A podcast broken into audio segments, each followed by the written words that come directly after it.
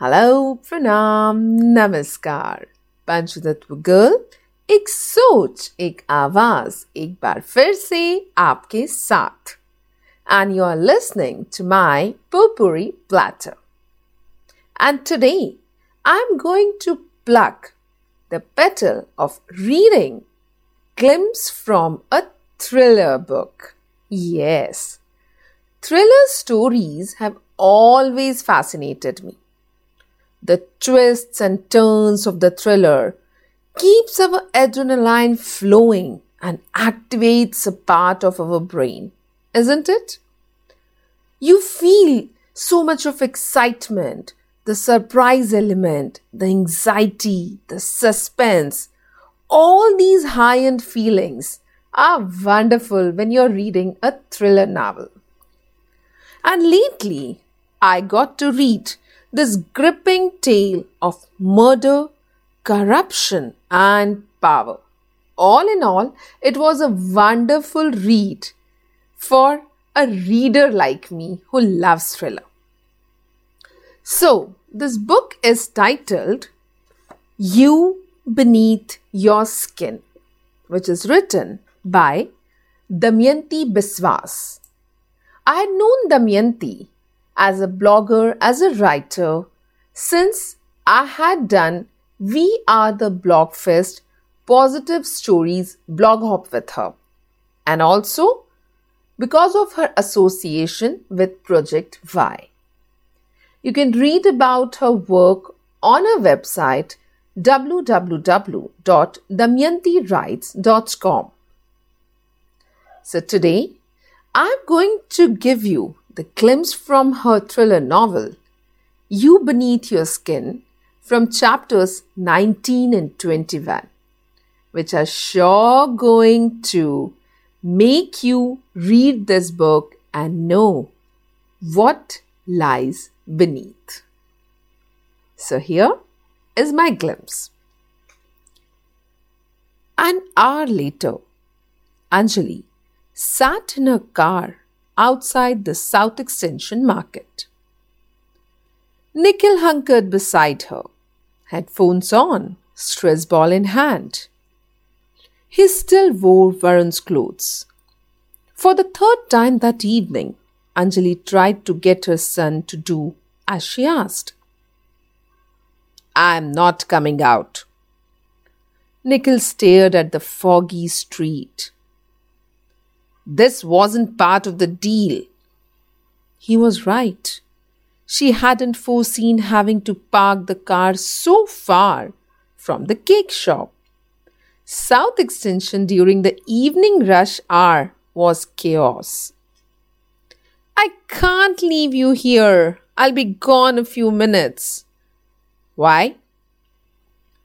Because the last time she got separated from him at the mall, she had almost lost him. And today, when she couldn't find him at home, she had been terrified. She couldn't go through that again, nor could she say that out loud. I am not coming out. Nikhil cowered back in his seat and clung to his seat belt. She didn't blame him. She couldn't distinguish one shop from the other in this dense smog and the dim street lights cast warped shadows. She tried to call the shop and request them to come out with the cake, but didn't get through. Her phone battery wouldn't last much longer. It's Drishti Auntie's birthday. How can we celebrate it without cake? Black Forest, no, not Black Forest, but some sort of vegan vanilla Drishti light. Anjali couldn't lie to him because she would pay hell at the restaurant later. Uh, what if I? No. Nikhil, come on now.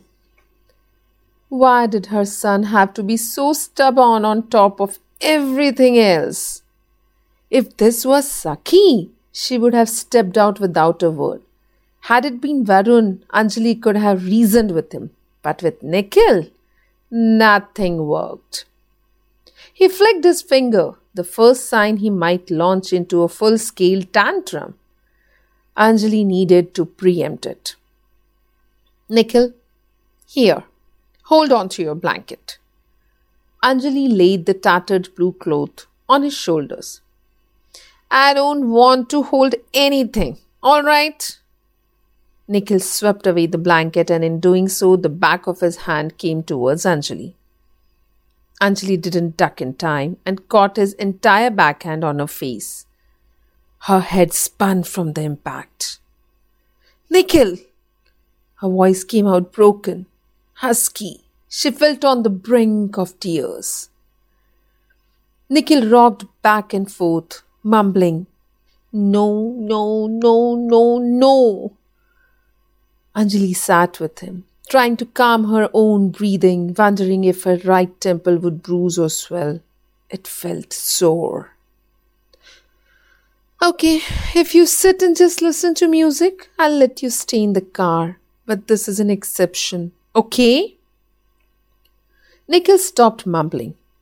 Anjali checked her watch. If they didn't leave soon, Drishti's cake would never reach the dinner on time. She sent off a text to Maya telling her they might be a little late and to start without them. You'll sit here and wait for me, okay? Catching sight of a dry, patchy face in the rear view mirror, she sighed. She remembered what Sakhi had said to her the other day. It is not real. Sakhi touched her made up face. You're pretty in the morning with your real face. Anjali smiled at the memory of the little girl's precautious, all knowing ways. Anjali shut the car door, debated locking her son in, then decided against it. He might panic if he heard the locks click. She would be gone only a few minutes. Without looking back, Anjali strode into the fog. Fog closed in around her, diffusing the street lights. Her eyes itched. She stumbled towards the general direction she had left the car, half blind, paper box in hand. She would sort out the problem with her contact lenses first thing tomorrow. From behind her, she heard someone called her name. When she turned, she felt a liquid sloshed onto her face. Water? No, too warm. Tea? No, it grew hotter. Oh Lord, so hot it burned. Dropping the box, she clawed at her face to stop the hundreds of needles digging into it. She went scrambling, gasping, gagging, till someone tipped a bottle of cold water on her, then brought her a pail to hold and told her in half broken, freaked out English to dunk her face. Later, when Maya called back the man from the cake shop about Anjali, he blubbered words like acid, water, police. Maya could hear Anjali's groans in the background. Poor Anjali had stopped by South Extension as a favor. She shouldn't have been there at all. Jatin Bhai barely gave her time to jump into his car before swerving out of the hotel's car park tires squealing. He sped through no less than three traffic lights, sirens blaring, making one call after another on his hands free to Kusum to other policemen. He asked her to call her doctor friend for advice, but beyond that didn't seem to register her presence right beside him. Maya prayed for Anjali, prayed that it was a small boon, only her hand maybe. Maya had once seen an acid attack survivor at Safdarjung talking to Anjali. Stared at the blind white eye, the black and brown patchy skin, the burnt off nose and eyebrows. Not her Anji. Anji was fine. Who would want to hurt her? Did someone want Maya hurt and find Anjali instead? One of those husbands or wives from marriages Maya helped break up due to her work at Vigil? We will look into all angles, Bhai said when she asked him. Let's reach her first. You must stay alert, all right? Maya nodded. Her head buzzed with the flash of car headlights whizzing by in the opposite direction, the screeches and honks of traffic, and the way Bhai's jeep growled each time he revved the accelerator. She needed to discuss so much with Anjali. Pavan swore the girl in Manoj's phone was Sakhi, so Sakhi was in real danger. She would talk to Anjali as soon as they took care of her injuries. Even minor burns hurt like hell. Better. Wait till tomorrow. The drive to South Extension at times through dark, twisted shortcuts and alleyways made Maya queasy. When they came to a halt, she unlocked her seatbelt and turned to Bhai. She expected him to pat her, tell her Anjali was going to be okay. Instead, he looked at her once, then banged his door shut before she could react. For the very first time in her life, she saw fear in his eyes. Inside the shop, Anjali sat on a low bench, her head dipped in a small pail a bald man held for her. Nikhil slouched in a corner, his headphones snug on his ears, eyes closed. Two or three other people milled about. A tall man shouted into a phone. Bhai made straight for Anjali. Are you okay? From within the pail, they heard Anjali moan. Bhai got the salesman to bring more water bottles, which he emptied in a trickle over her hands and forearms. The rest of the party trooped in a little later. Pavan, Bunty, and Varun ran about trying to get more water. Someone got a packet of salt in a new pail. Maya focused on Anjali, whispering to her she would be okay. Help was on its way. The ambulance would reach any minute. The salt water spray would cool her. Bhai sat on the other side, holding Anjali. She heard everyone words rising and falling around her, the phone calls. Maya gritted her teeth.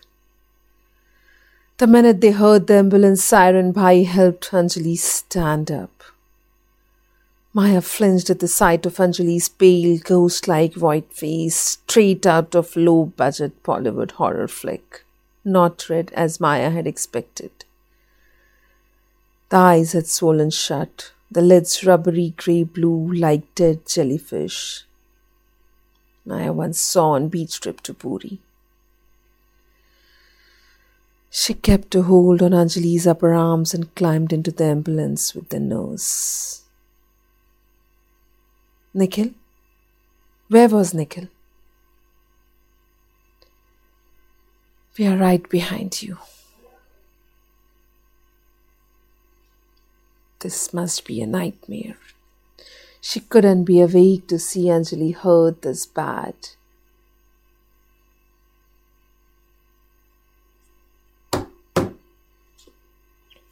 Oh God. So much happened in this hour of the night on this foggy Delhi winter an Indian American Anjali Morgan who struggles to cope. And now she finds herself at the center of a gruesome crime spree investigated by Jatin. So, are you now curious to know who splashed that liquid on Anjali? Who's Jatin? What happened to Nikhil? Who's Maya?